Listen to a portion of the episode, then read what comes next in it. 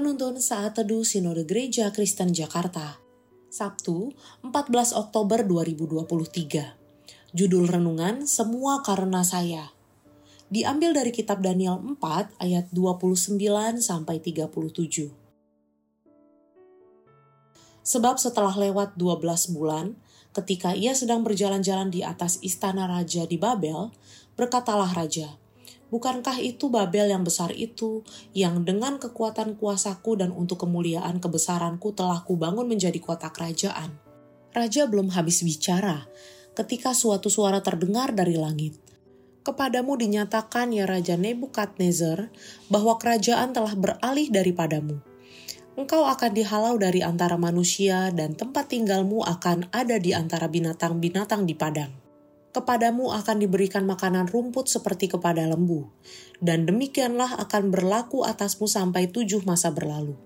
Hingga engkau mengakui bahwa Yang Maha Tinggi berkuasa atas kerajaan manusia dan memberikannya kepada siapa yang dikehendakinya pada saat itu juga terlaksanalah perkataan itu atas Nebukadnezar, dan ia dihalau dari antara manusia dan makan rumput seperti lembu, dan tubuhnya basah oleh embun dari langit, sampai rambutnya menjadi panjang seperti bulu burung Raja Wali, dan kukunya seperti kuku burung.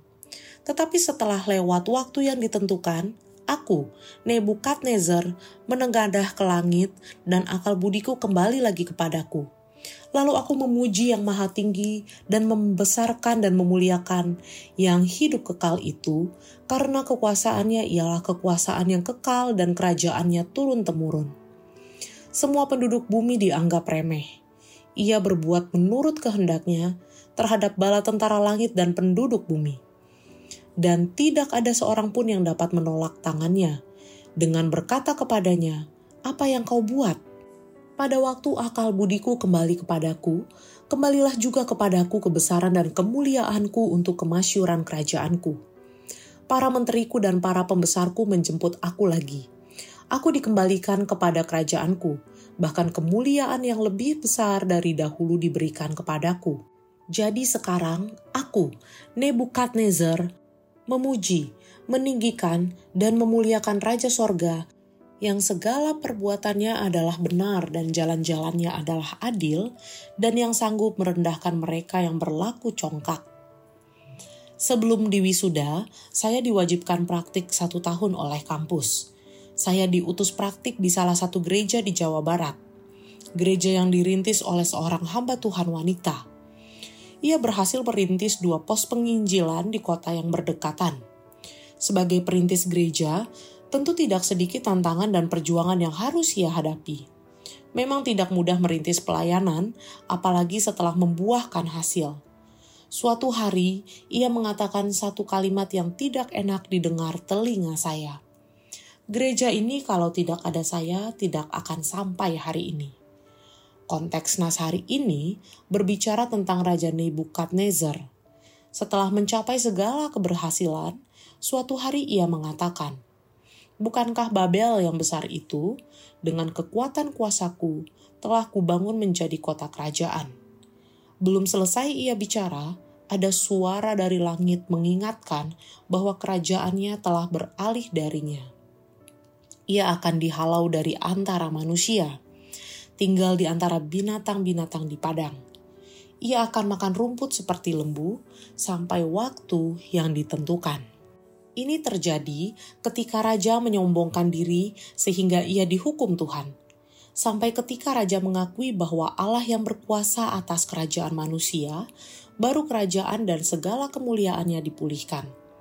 Sebelum hal ini terjadi, sebenarnya Allah telah memberikan peringatan melalui mimpi kepada Raja Nebukadnezar. Mimpi yang sudah diartikan oleh Daniel.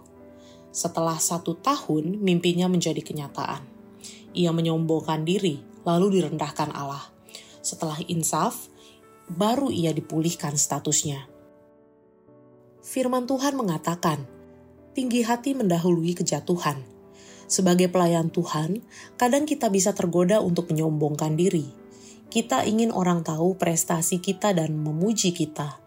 Namun Tuhan menentang orang yang congkak, tetapi mengasihani orang yang rendah hati hati-hatilah terhadap godaan untuk sombong. Semua kemampuan dan prestasi itu karena pemberian Tuhan. Hanya Tuhan yang patut dipuji, bukan diri kita. Kita perlu belajar kerendahan hati Tuhan Yesus. Meski Raja Semesta, tapi merendahkan dirinya menjadi hamba, bahkan berani mati demi dosa kita semua. Apa pun prestasi kita, itu karena Tuhan, bukan kita. Tidak ada yang perlu disombongkan. Allah menentang orang congkak, tapi mengasihani orang yang rendah hati. Terpujilah Allah.